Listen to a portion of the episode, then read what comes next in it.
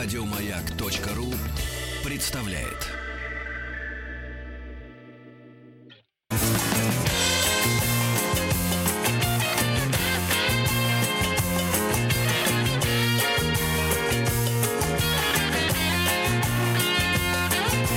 Вахтанг Махарадзе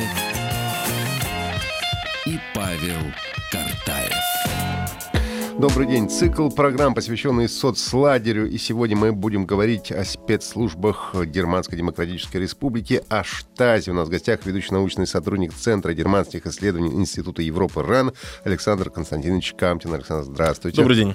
Добрый день. Одна из- Штази, Министериум für Stadtsicherheit. Э, Вы были причастны?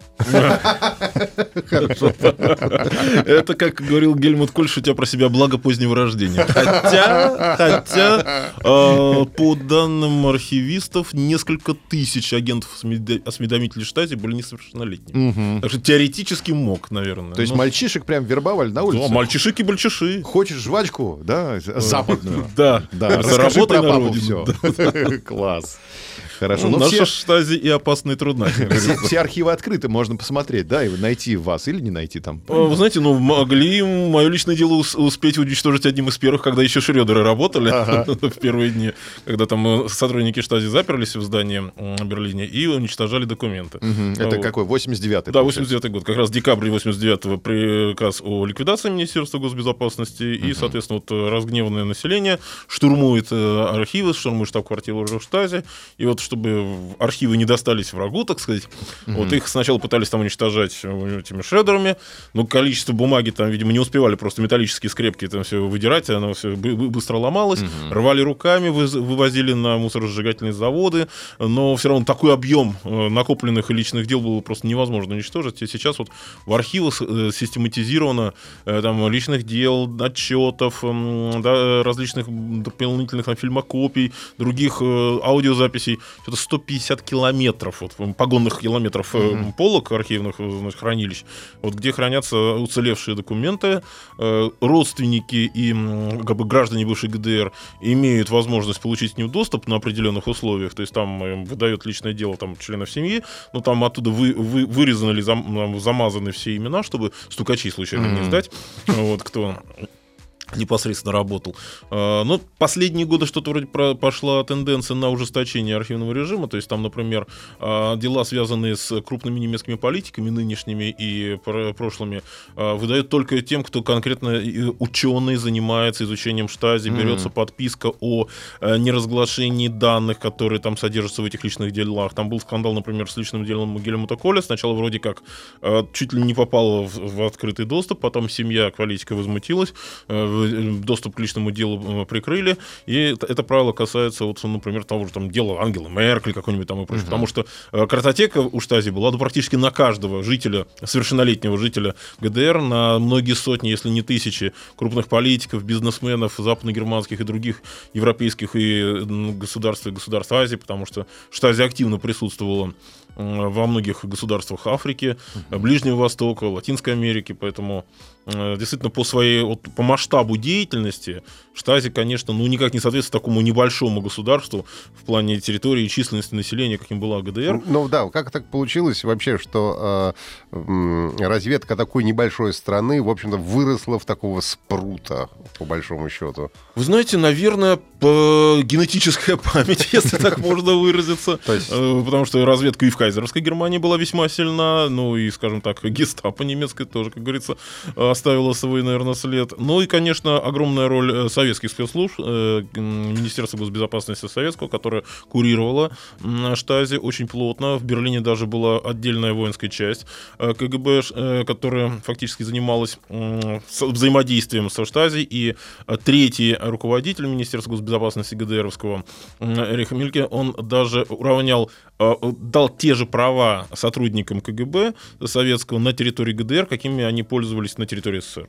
Соответственно, ну, фактически советские спецслужбы выступали таким старшим братом э, германской э, разведки и госбезопасности. Ну, а благодаря накопленному опыту за те годы, конечно, советские спецы многое могли передать своим немецким коллегам, а те оказались весьма способными учениками. А Советские спецы были также вхожи в разведки других э, стран Восточного блока? Или только у нас был приоритет в Германской Вы Демократической знаете, Республике? ГДР была все-таки не только такой витриной и форпостом социализма. Это был действительно наибо- э, наиболее вероятный передний край возможной Третьей мировой войны, потому что вот войска НАТО стоят на границе ФРГ, соответственно, войска Варшавского договора, западная группа войск и Ф- Национальная народная армия ГДР стоит по другую сторону границы. То есть это чекпоинт Чарли. Фактически сплошной чекпоинт Чарли, да, по всей западно- и восточно-германской границе. Вот, естественно, Польша это уже чуть по- послабее, хотя, конечно, там тоже было тесное взаимодействие. Румыния там отдельная статья, там э, у Чаушеску была чуть, чуть- своя игра. Э, Югославия там отдельная тема э, из-за, скажем так, самостийного курса Тита. Албания это вообще, а- а, как говорится, отдельная планета, можно сказать. А вот ГДР действительно в силу определенных исторических обстоятельств и геополитических обстоятельств была, ну, можно сказать, на, играла особую роль в системе безопасности и единой, э, единого Варшавского договора. Мгм. Официальная дата образования МГБ э, ГДР. 50, 50 год, декабрь месяц. Мгм. Соответственно, вот и декабрь 89-го ее ликвидация. Почему так долго тянули после войны? 45-й год, а в 50-м только образование. Вы знаете, только сама ГДР образовалась только в 49 году. До этого же было фактически м, оккупационная зона с, э, э, с мандатом фактически м, держав победительниц. И только уже с 48 года начали, э, про- начались процессы формирования двух германских государств. И, соответственно, 49 год образования ФРГ, ГДР. э, И сначала э, управление экономической безопасности, соответственно, его возглавлял вот Сайсер, э, как раз первый э, глава МГБ. И уже в 50 году, когда уже институциализировались структуры э, нового восточно-германского государства, и образуется уже Министерство госбезопасности, вот этот вот знаменитый штат Зихерхайт, который потом превращается в, такую всесильную действительно службу, которая оперировала ну, практически по всему миру. А как отбирали народ? Был какой-то запрос на бирже труда или просто из военных по своим Не, на каналам? как HeadHunter в основном Соответственно, э, шутки шутками, но было много активистов э, коммунистической партии еще до нацистского периода. Практически все э, лидеры Штази, они имели послужной список еще профессиональных революционеров и активистов Компартии еще во времена Эрнста Тельмана. Например, самый знаменитый, самый долгоживущий вождь МГБ, соответственно, Эрих Эмильке, он э, был еще активистом коммунистической партии Германии с 14 лет. Он был одним из телохранителей Эрнста Тельмана, одним из м, боевиков коммунистических, если так уж называть вещи своими именами. Вот, более того, в, там, в 1931 году э, случилось так, что он э, умудрился убить двух полицейских э, веймарских, м, которые м, зачастую, ну так, скажем так, лояльно, слишком лояльно с точки зрения коммунистов относились к их идейным противникам из числа НСДАП, потому что нач... конец 20-х, начало 30-х годов — это полноценная гражданская война на улицах многих немецких городов, где, соответственно, штурмовики Гитлера, э, Ротфронт Эр- Эрнста Тельмана, Рейхсбаннер социал-демократов нещадно мутузили друг друга, смертные случаи были отнюдь нередкими, и об этом был, То есть это, это было убийство, это был ну, штатный случай, да, получается? Такой как бы не из ряда Достаточно тривиальный. На, э, в условиях э, именно те- тех, э, той поры, э, потому что недаром же как раз гимн нацистов Хорст Вестелит был написан в честь э, также убитого в потасовке с э, Ротфронтом э, Хорста Вестеля, одного из лидеров штурмовых отрядов. Соответственно, такие вот, скажем так, летальные исходы уличных побоищ в те времена были, к сожалению, отнюдь не редкостью. Вот. И, То есть Мильки был такой лихой парень, в общем-то. Более чем, да. Потом он эмигрировал, соответственно, в Советский Союз, там учился в Ленинской школе, даже немножко преподавал. Потом он оказался в Испании, эм, где был также одним из инструкторов и участников эм, во- во- войны в, э, в составе одной из интербригад. Потом, соответственно, снова пытается вести подпольную деятельность в Германии, оттуда эмигрирует в Бельгию, оттуда уже в Советский Союз. То есть Опять достаточно Союз. насыщенная да, биография, и уже из Советского Союза после окончания э, Великой Отечественной он снова приезжает уже на территорию будущей ГДР, и там он вливается вновь, во вновь образуемые структуры, э, мини- э, структур го- госбезопасности, и в 1957 году становится лидером, ру- руководителем Министерства госбезопасности, и руководит им ну, фактически до окончания, до 89 года. То есть случайных людей не было, все были проверены, да, у них был послужной список, или все-таки бывшие нацисты тоже могли проникнуть каким-то Вы образом? знаете, очень сложно, с, с малой долей вероятности, только это, если бы это были действительно крайне необходимые узкие какие-то специалисты, потому что денацификация в ГДР в первые годы ГДР э, носила такой достаточно комплексный характер, плюс, в отличие от ФРГ, в э, Восточную Германию после 1945 года приехал такой мощный десант немецких антифашистов, коммунистов, кто бежал в Советский Союз еще в 30-е годы, э, и те, кто попал в плен или сдался добровольно и уже прошел Антифа Шулет в Красногорске, который функционировал начиная с 42 года, э, и которые уже стали уже в плену идейными сторонниками коммунизма и социализма. Поэтому, в принципе, кадры были, э, и, скажем так, а, скажем так, идейные либо высокопоставленные э, армейские офицеры, либо лидеры гитлеровской партии, они предполагая, что, скажем так, советские власти с ними долго церемониться не будут, они старались бежать на Запад.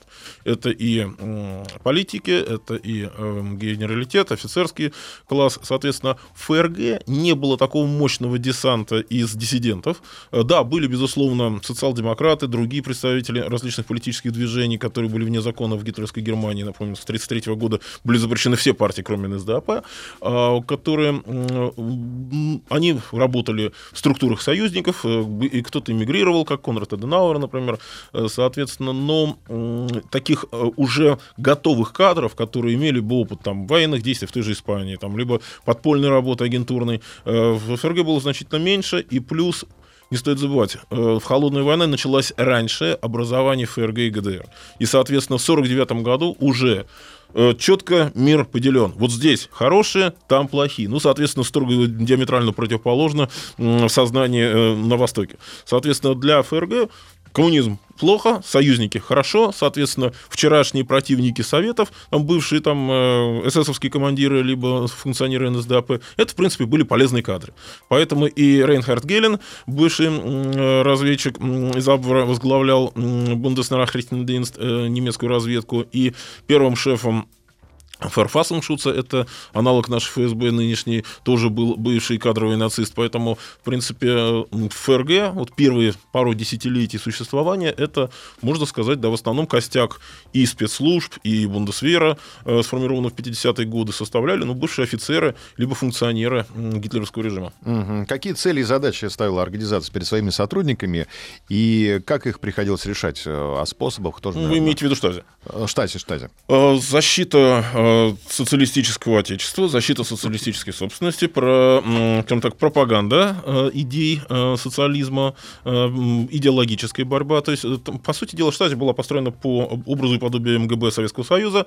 Три основных отдела. Отдел А, который стал фактически, курировал, занимался внешней, внешней разведкой, где руководителем был, соответственно, Маркус Вольф.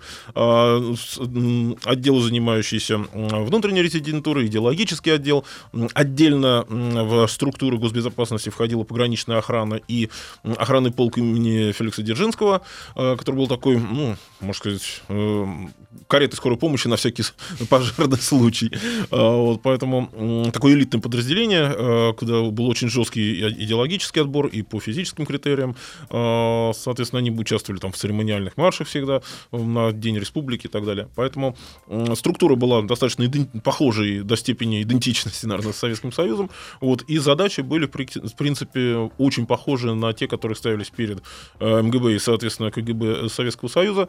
Это и идеологическая борьба, это и контроль внутри страны, это и борьба с внешним противником, с внешней резидентурой, соответственно, выявление резидентуры у себя на родине и создание агентурной сети, э, соответственно, на территории вероятного противника. Ну, соответственно, Западная Германия в силу э, своей специфики была основной целью деятельности Штази, по крайней мере, с первых же лет существования, ну и практически до конца, потому что самый такой, э, самые такие ключевые достижения Штази это, конечно, внедрение в окружении Виллибранта, угу. э, агента э, Гийома, который э, был его референтом, доверенным лицом, и через которого, например, э, восточные спецслужбы не допустили вотом о недоверии Виллибранту в 1972 году, потому что он был, э, его политика вот, восточных договоров была крайне важна для ГДР, договор о границах между ГДР и ФРГ, э, тот же самый договор с Советским Союзом, с Польшей, с Чехословакией, вот эти документы фактически они уже институциализировали положение дел после 1945 года, положили точку в территориальных претензиях реваншистов в Бонне по отношению к Польше, Чехословакии, Советскому Союзу, которые получили часть земель бывшего Третьего Рейха. И, соответственно, вот в 1974 году произошло разоблачение, соответственно, отставка Виллибранта. Другая такая сильная победа Штази, это, например, создание такой квази-пацифистской группы генералы-адмиралы за мир, в которую входили отставные отставные э, офицеры э, стран НАТО. Э, вот в 80-м году была такая группа создана под патронажем профессора Гамбургского университета Каде, кадрового сотрудника Штази, и, соответственно, под фактически эгидой Штази бывшие натовские генералы вели такую пацифистскую деятельность. Кстати, об этих событиях рассказывает нам Алексей Алексеевич Веселкин, наш коллега, который работает по выходным в «Хочу все знать». Он же служит у нас в Рамте, да, в театре, угу. и как раз я имел честь смотреть этот спектакль спектакль, он меня приглашал, давал контрамарку. Как раз вот вся эта история с Гийомом и Виллибрантом была разыграна передо мной, и великолепная игра. Я уточню название спектакля, вот сейчас у нас будет небольшой перерыв, а потом я вам скажу, где, вернее, как называется этот спектакль э, на сцене Рамта, в котором играет Алексей Алексеевич Веселкин. Да, а я напомню вам, что сегодня э, в рамках э, программы, посвященной соцлагерю, мы говорим о Штазисе, спецслужбе ГДР. У нас в гостях ведущий научный сотрудник Центра германских исследований Института Европы РАН Александр Константинович Камкин. И э, я думаю, что после новостей мы поговорим, в общем, и... И, кстати, о хотелось многом... бы узнать про одну легенду про карету скорой государственной помощи, ну, так в кавычках возьмем, вот эти черные воронки, что на них было написано и как они ездили за людей. И Павел Картаев. У нас в гостях ведущий научный сотрудник Центра германских исследований Института Европы РАН Александр Константинович Камкин. Мы сегодня говорим о штазе, спецслужба э, Германской Демократической Республики. Да, и, и небольшое отступление в рамках нашей темы. Значит, э, российский э, театр РАМ, да, э, спектакль называется «Демократия». Ближайшее представление 24 марта. В роли Гельмута Шмидта наш коллега Алексей Алексеевич Веселкин. Гельмут Шмидт — это, получается, следующий... Следующий канцлер да, между Брантом и Колем. Отлично. Э, всех зовем, всех приглашаем в РАМД. И вот мы вспомнили такой миф, городская легенда, я не знаю, это или нет, что по Берлину ездили грузовики с надписью «Живая рыба». И берлинцы говорили, странно, машины есть, э, а живой рыбы в магазинах нет. И тогда в Министерстве госбезопасности переписали надписи, написали «хлеб», чтобы не было лишних А по вопросов. сути это были вот эти воронки, которые да, забирали, самые, как мы сказали, кареты. ловили да, рыбу. Кареты госбезопасности. В мутной воде. Да-да-да. Александр Константинович, а что нужно было сделать, чтобы за тобой приехала вот эта вот карета живой рыбы? Вы знаете, наверное, сделать можно было достаточно немного. Нужно было сделать достаточно немного с учетом тотального стукачества и слежки, потому что с учетом такого количества осведомителей, там, э, если численность всего МГБ восточно-германского составляла порядка там, 30 тысяч человек, то количество не, внештатных осведомителей было порядка 200 тысяч. Соответственно, где-то в среднем, э, историки посчитали, каждый 50-й гражданин гражданин ГДР с учетом младенцев так или иначе сотрудничал со Штази. Но это, есть... это не мифы, это вот сейчас уже не раздутые цифры, то есть немножко... Знаете, сказать сложно, но э, архивы, э, в архивах хранятся, соответственно, личные дела и э, тех же осведомителей, и тех, на кого составлялись личные дела. Информация собиралась практически обо всем, что происходит в стране. Недаром девиз Штази «несущественной информации не бывает». То есть любой анекдот про Хонекера, любой анекдот там про того же Мильхе и про того же мог послужить причиной, как говорится, а не завелась ли у вас аквариумная рыбка? Соответственно, э, технические средства на тот момент были уже достаточно развиты. Это и направленные микрофоны, это и микроскопические микрофоны где-то в розетках, в проводах, э, видеокамеры, которые там через микроскопические отверстия могли снимать. Даже... Объективы в пуговицах пальто. Э, безусловно, и это, жучки, видеокамеры, все что угодно. Более того, даже были внутри, скажем так, служб свои комиксы такие э, бравых сотрудников штази. вот, например, Маркус Вольф там представал в образе такого хитрого кота. Э, там, например, одна картинка такая запоминающаяся. Он висит на телеграфных проводах, держась передними лапами, а задними лапами держит блокнот и карандаш и строчится, значит, конспектирует телефонные переговоры жителей страны. Класс. Вот, соответственно, ну, в каждой шутке есть доля шутки, но действительно э, система достаточно серьезного контроля над происходящим в стране, она, безусловно, была, потому что ну, для любого достаточно авторитарного государства это является одним из э, экзистенциальных вопросов. Угу. То, то есть доверять было нельзя вообще никому, даже членам своей семьи, по ну, сути. я бы не стал утрировать так, но, скажем так, а, а, опасность того, что к тебе приедут за твоими аквариумными рыбками, безусловно, была. Вот, и, соответственно, и такая же система сбора информации была и в адрес э, людей, находящихся за границей. Даже э, в Москву и Ленинград приезжали специалисты штази, чтобы вести слежку за немецкими, за восточно-германскими туристами, приезжавшими в Советский Союз. Такое тоже было. Поэтому, в принципе, ничего удивительного нет. И, опять же, ну, в каждой истории есть определенная подоплека. Пусть даже э, комическая, пусть даже раздутая, но все равно на чем-то это зиждется. Ну, в любом случае, э, надо отдать должное, что действительно Штази была одной из самых эффективных разведок в мире на тот момент. Где-то делила тройку лидеров наряду с КГБ и ЦРУ. Угу. Диссидентов много было в ГДР? А диссиденты были, были досиденты, отсиденты, несиденты, соответственно. А, но, скажем так, таких вот прямо вот лагерей смерти, типа Освенцима, либо э, таких архипелага ГУЛАГа в ГДР не было. То есть э, диссидентов, да, э, скажем так, преследовали, но преследовали все-таки достаточно ну, по-человечному, если хотите сказать. Сводили с ума. Говорят, что просто агенты проникали в дом такого человека и переставляли местами вещи. Человек приходил и каждый день видел вот, вот что-то странное происходит у него дома. Это, ну, знаете, это легенда? Приемы психологического воздействия, они, конечно, были. Это и, скажем так, ненавязчивые наружные наблюдения, это и, скажем так, э, ну, теоретически, да, скажем, для демонстрации всесильности могли там проникнуть в дом, пока хозяина не было, там оставить какие-то, скажем так, следы жизнедеятельности. Такое, в принципе, исключать нельзя. Это было, в принципе, распространенная практика многих спецслужб мира, такие приемы психологического воздействия. Дескать, не скроешься от нас нигде. Ну, безусловно. Угу. И э, в музее Штази, кстати, есть э, ролик у нас э, в нашей группе ВКонтакте «Маяк ФМ» на Магдалененштрассе. Работает сейчас в, в Берлине музей, где можно посмотреть и оборудование, и, значит, способы воздействия на людей. В частности, мы видим банки, в которых угу. упакованы некие тряпки. Оказывается, эти тряпки стелили под пятую точку угу. человека, который был на допросе. Естественно, он испытывал стресс. Э, все запахи, значит, сохранялись в, это, в этом куске материи, упаковывали для того, чтобы потом овчарки смогли взять э, след, э, понюхав эту э, ну, Там тряпку. были не только тряпки от, от со стульев на допросах, там были и другие личные вещи, там свои платки, носки и прочее. Ну, в принципе, это на, на, скорее всего действительно такое использовалось, потому что действительно э, было в ГДР много питомников э, собак, э, именно служебных э, ищеек, э, и, в принципе,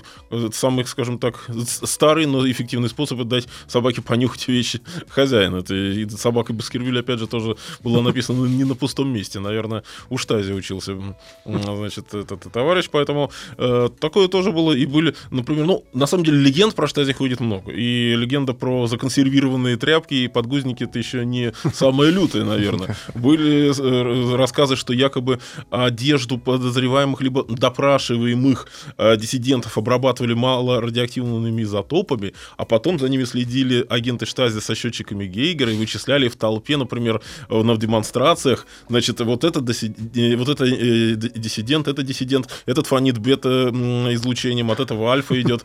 Э, ну, вот, ну, вот это уже, наверное, такие, знаете, шутки, э, может быть, профессиональный юмор даже сотрудников штази, может быть, скажем так, такой черный пиар и их идеологических противников. Но, скажем так, тайн и таких тайн на грани юмора штази окружает очень большое а количество. Вот, вот эта вот история про шпионов так называемых Ромео, которых засылали для того, чтобы они вербовали один, одиноких, не очень одиноких женщин. Ну, это тоже практика э, спецслужб еще со времен, наверное, Средневековья. И, скажем так, и Джульетты, и Ромео, и Жигл, и Альфонс, это все использовалось. Джульетта была завербована. Да, да, да. Ну, в данном случае, э, как говорится, действовали в таком направлении.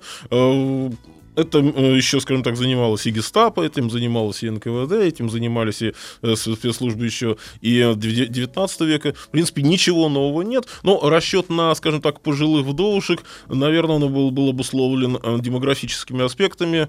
После войны осталось, соответственно, много вдов там высокопоставленных офицеров, чиновников, и, в принципе, которые, опять же, имели связи либо с правительственными кругами, либо с бизнес-сообществом, поэтому, в принципе, ничего сверхъестественного в этом нет. Хотелось бы еще узнать про Маркуса Вольфа, почему мы его так любили, да, почему он любил э, Советский Союз и почему его называли Мишей.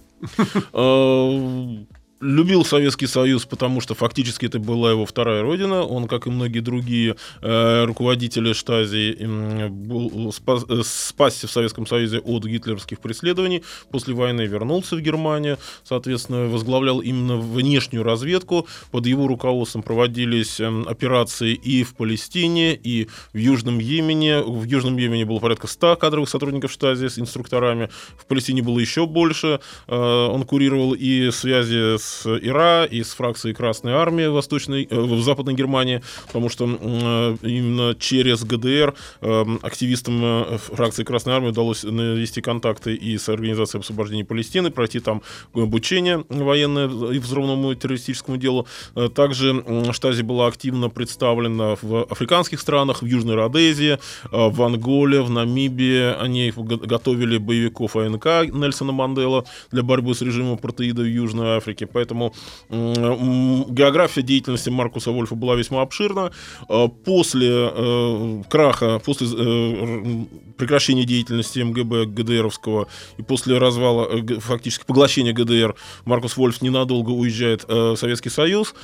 Оттуда он перебирается в Австрию, просит там сначала политического убежища, а потом уже где-то год 93-й он на свой страх и риск, понимая, что, скорее всего, его ждет арест, перебирается в Германию. Естественно, там его арестовывают делают, непродолжительное э, расследование, непродолжительный тюремный срок, порядка в 95 году его выпускают, реальных, скажем так, доказательств его вины, нарушения законов ГДР нет. В одном из последних интервью он э, задал риторический вопрос. Простите, а какую страну я предал? Я угу. всю свою жизнь служил э, Германской Демократической Республике. Надо дать должен ни на одном допросе Маркус Вольф не выдал ни одного из сотрудников э, Штази, э, в отличие от некоторых других высокопоставленных офицеров. Э, поэтому Туринс, можно сказать, что человек вот, э, пронес верность своим идеалам и э, своим убеждениям до конца жизни. А он русский? Миша? Почему Миша? Э, он достаточно долгое время пробывал на, территории Советского Союза, прекрасно говорил по-русски. Э, это был немец с еврейскими корнями. Э, ну, Миша, вот так вот, как говорится, вот называли. На, скажем так, на, на, какой был, знаете, обрусевший немец. Угу. А вот ходят легенды, что там в течение 20 лет никто из западных разведок даже его в лицо не знали, как он выглядит, что его там выдал в результате какой-то его там преда, предавший, собственно говоря, штазе какой-то сотрудник. Э, вы знаете, не буду сейчас, э, э, скажем так, оспаривать либо подтверждать данную гипотезу, но залог успешности, успешной работы Маркуса Вольфа, наверное, был в том числе и в том, что он был постоянно в тени. То есть, э, скажем так, его э, агенты, э, резидентура э, работали напрямую. Скажем так, он, естественно, сам особо не выезжал, поэтому он не светился так, как, например, покойный генерал Сулеймани, который практически ездил без охраны по Сирии, по Ираку. Э, но э, здесь была своя специфика работы, поэтому, в принципе, ну, наверное, расценивать как вполне себе правдоподобное данное утверждение можно, но, опять же, документально оно никак не подтверждено. А Гиома он внедрил к э, Бранту? Ну, под его кураторством, безусловно. Угу. Потому что такая операция, она, естественно, прорабатывалась и курировалась на самом высоком уровне. Угу. А вот э, фракция Красной Армии, Бадер Майнхоф, это тоже дело рук Штази? Это тоже Маркус Вольф? Вы знаете, определенную поддержку Штази Рафу оказывала. Правда, нельзя сказать, что фракция Красной Армии была вот прямо на ура воспринята в ГДР, потому что определенные идеологические различия были. Все-таки рафовцы, они были в большей степени троцкисты и маоисты. Вот их, это стратегия городской герильи, значит, террор-террор, а, скажем так, такой больше социализм, склонный к анархизму, они не находили большого понимания, идеологического понимания а, у руководства ГДР и у Штази в целом, но а, в любом случае это были силы полезные для восточно-германской разведки, для восточно-германской идеологии, силы, которые были направлены направлены на ослабление вероятного противника. Плюс, скажем так, вот эта вот интернациональная работа была, опять же, одной из тенденций Штази и вообще спецслужб, многих спецслужб Восточного блока, поэтому в целом РАФ был, ну, таким попутчиком, знаете, идеологическим. Угу. Спортсмены — это же те люди, которые контактируют, да, с противоположной стороной мира. Восточные спортсмены едут на, едут на соревнования к западным спортсменам. А присутствует ли с ними какой-нибудь человек, который внимательно следит за поведением моральным? Ну, я думаю, это было свойственно не только ГДР, но и многим другим странам, в том числе и западным. Штази ездили, да, со спортсменами? Я так думаю, да, под видом врачей, под видом журналистов, кураторов, переводчиков. Исключать такого нельзя. Ну что, у нас ездили, а у них что, ездили? Ну, то есть это не человек в сером костюме, а это врач мог быть, да? Вполне кто-то из э, команды, может быть, и заместитель тренера, может быть, врач, может быть, фотограф. Но никто не знал, что это агент, да? Все знали, Ну, я думаю, многие догадывались, но об этом не было принято говорить. А, понятно. Я просто вспоминаю рассказы отца, когда он ездил куда-то во Францию. Он говорил, все знали, что с нами ездят ребята из КГБ.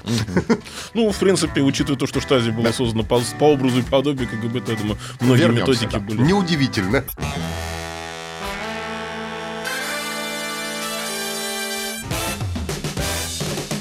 Вахтанг Махарадзе и Павел Картаев. У нас в гостях ведущий научный сотрудник Центра германских исследований Института Европы РАН Александр Константинович Камкин. Мы сегодня э, в рамках э, передачи, посвященной соцлагерю, говорим о штазе спецслужбы э, германской, разведки Германской Демократической Республики. Люди сотрудничали со Штази, мы выяснили, а они сотрудничали просто так или что-то за это получали? И они их заставляли или они сами шли? Вы знаете, и так, и так. Были э, люди действительно идейно э, вдохновленные, скажем так, победами и борьбой за идеалы социализма, и они сотрудничали со Штази на совершенно безвозмездной основе, в том числе и даже на Западе, в ФРГ, в других странах. Были люди, кто рассчитывал на какие-то социальные преференции, там, быстрее пойдет очередь на квартиру, там, быстрее пойдет карьера где-то. Трабант дадут. Трабан дадут, али особо отличившемуся Вартбург. О, И грамота почетная. Соответственно, были разные системы мотивации. Кто-то, да, боялся там за судьбу, например, родственников, или на кого-то был компромат. Э, но Кто-то и шел, наоборот, идейно, что вот хочу служить родине. Э, Кто-то испытывал какие-то, может быть, меркантильные, там, карьеристские побуждения. Вот. Но вот, опять же, ничего нового Штази не изобрело. Все уже было, как говорится, отработано. Схема была отработана уже за много поколений. Поэтому мотивация была совершенно разная. Были и идейные, скажем так, были и меркантильные, были карьеристы, были идеалисты. А, Вот. Но масштаб сотрудничества действительно потрясает. Но ожидания оправдывались, действительно давали квартиры, трабанты.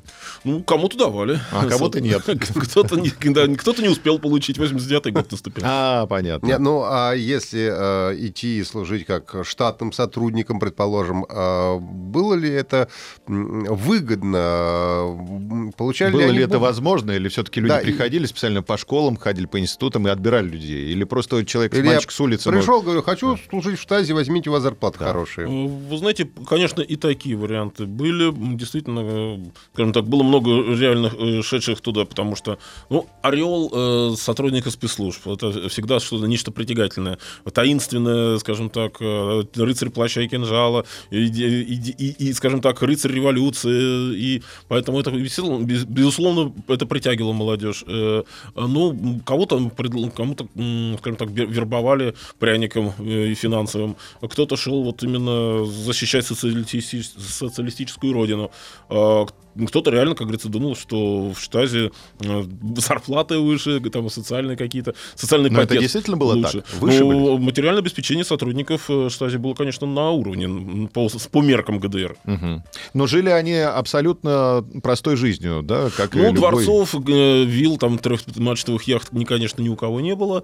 А вот социалистическое общество, оно, в принципе, не практиковало такого вот резкого расслоения. Но тут важен был именно соци- э, социальный статус, скажем так. Главное даже, может быть, в, в плане самоутверждения, что, типа, ты относишься к элите, ты относишься к особой касте. э, и, ну, а то, что у тебя квартирка, может быть, там чуть-чуть получше или там чуть-чуть раньше получил, чем э, сосед, ну, вот это уже был такой приятный доп- Но для соседей бонус. это были э, с- какие-то врачи, э, учителя, или это был прям агент э, штате. Знаете, если это говорить, если говорить о кадровом сотруднике, то это одно дело. Если это был, скажем так, э, секретный осведомитель либо внештатный сотрудник, да, он, естественно, имел совершенно обычную гражданскую работу. Он мог быть там продавцом магазина, он мог быть э, врачом, он мог быть там, не знаю, собаководом, кинологом. Э, Но То есть генерал Министерства госбезопасности ездил на своей генеральской машине. Все ну, его знали. ну, как в Советском Союзе. Мгм. Хорошо. Уважением да, пользовались. Ну, до определенного времени, да. Потом, когда уже началась народная революция в 89 году, то, конечно, а, скажем так, а, народное недовольство было сконцентрировано в том числе и на а, офицерах штази, на структурах ГДР.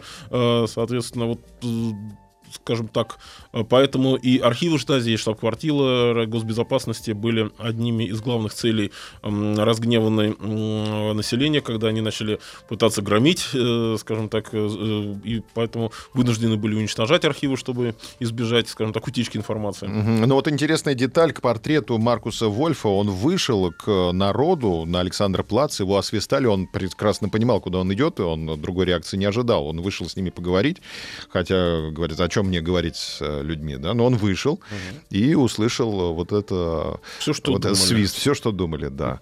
И э, это был э, как бы единственный такой сотрудник штази, который вышел к народу, или все-таки Ну, практически этот случай, да, можно назвать единичным, потому что на тот момент, ну, все руководство ГДР пребывало в состоянии э, растерянности.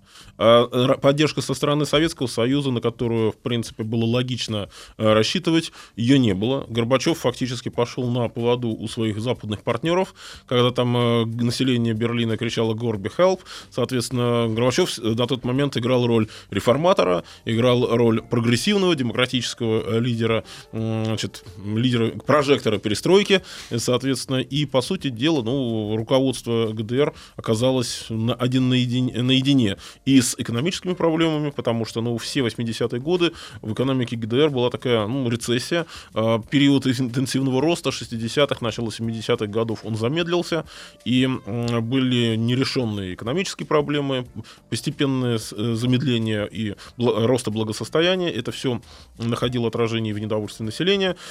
Э, Первая ласточка была 53 год, когда увеличили норму выработки при сохранении зарплаты, и это послужило одним из толчков для демонстраций, для забастовок рабочих, что стоило, собственно говоря, своего поста первому эм, м, председателю МГБ ГДРовского. Э, И 89 год — это такая народная, одна из первых бархатных революций в Европе, можно сказать. Требования ус- вас на- сначала, скажем так, демократизация, многопартийной системы, э, затем уже объединение страны, ну и, естественно, демонтажа вот этой вот системы авторитарной, э, скажем так, краеугольным камнем, который как раз Штази и являлась. А Что сейчас в Германии вместо э, Министерства Э, госбезопасности? Сейчас эти функции делят две службы. Б- Бундеснахrichtendienst — это аналог нашей СВР, Федеральная разведывательная служба, и Verfassungsschutz, точнее Bundesamt für Verfassungsschutz, Федеральное ведомство по охране Конституции. Это в основном занимается внутренними, вну- воп- вопросами внутренней безопасности, борьба с экстремизмом, борьба с э, агентурой э, иностранных государств, э, с, терро- э, с терроризмом. То есть, ну, это такой вот аналог нашего ФСБ, наверное. Мгм. Ну, все понятно. Выстроилась система. За этот час успели построить. Да, но я думаю, что, а, в общем, опыт штази, конечно, они тоже учитывают наверняка в своих... Ну, я думаю, в методичках и в учебных курсах будущих сотрудников, Большое спасибо. разбираются успешной операции штази. У нас в гостях был а, ведущий научный сотрудник Центра германских исследований Института Европы РАН Александр а, Камкин. Большое вам спасибо. Мы прощаемся до завтра. Павел Всего доброго. Вахтанг Махарадзе. Всего доброго. До свидания. Еще больше подкастов на радиомаяк.ру.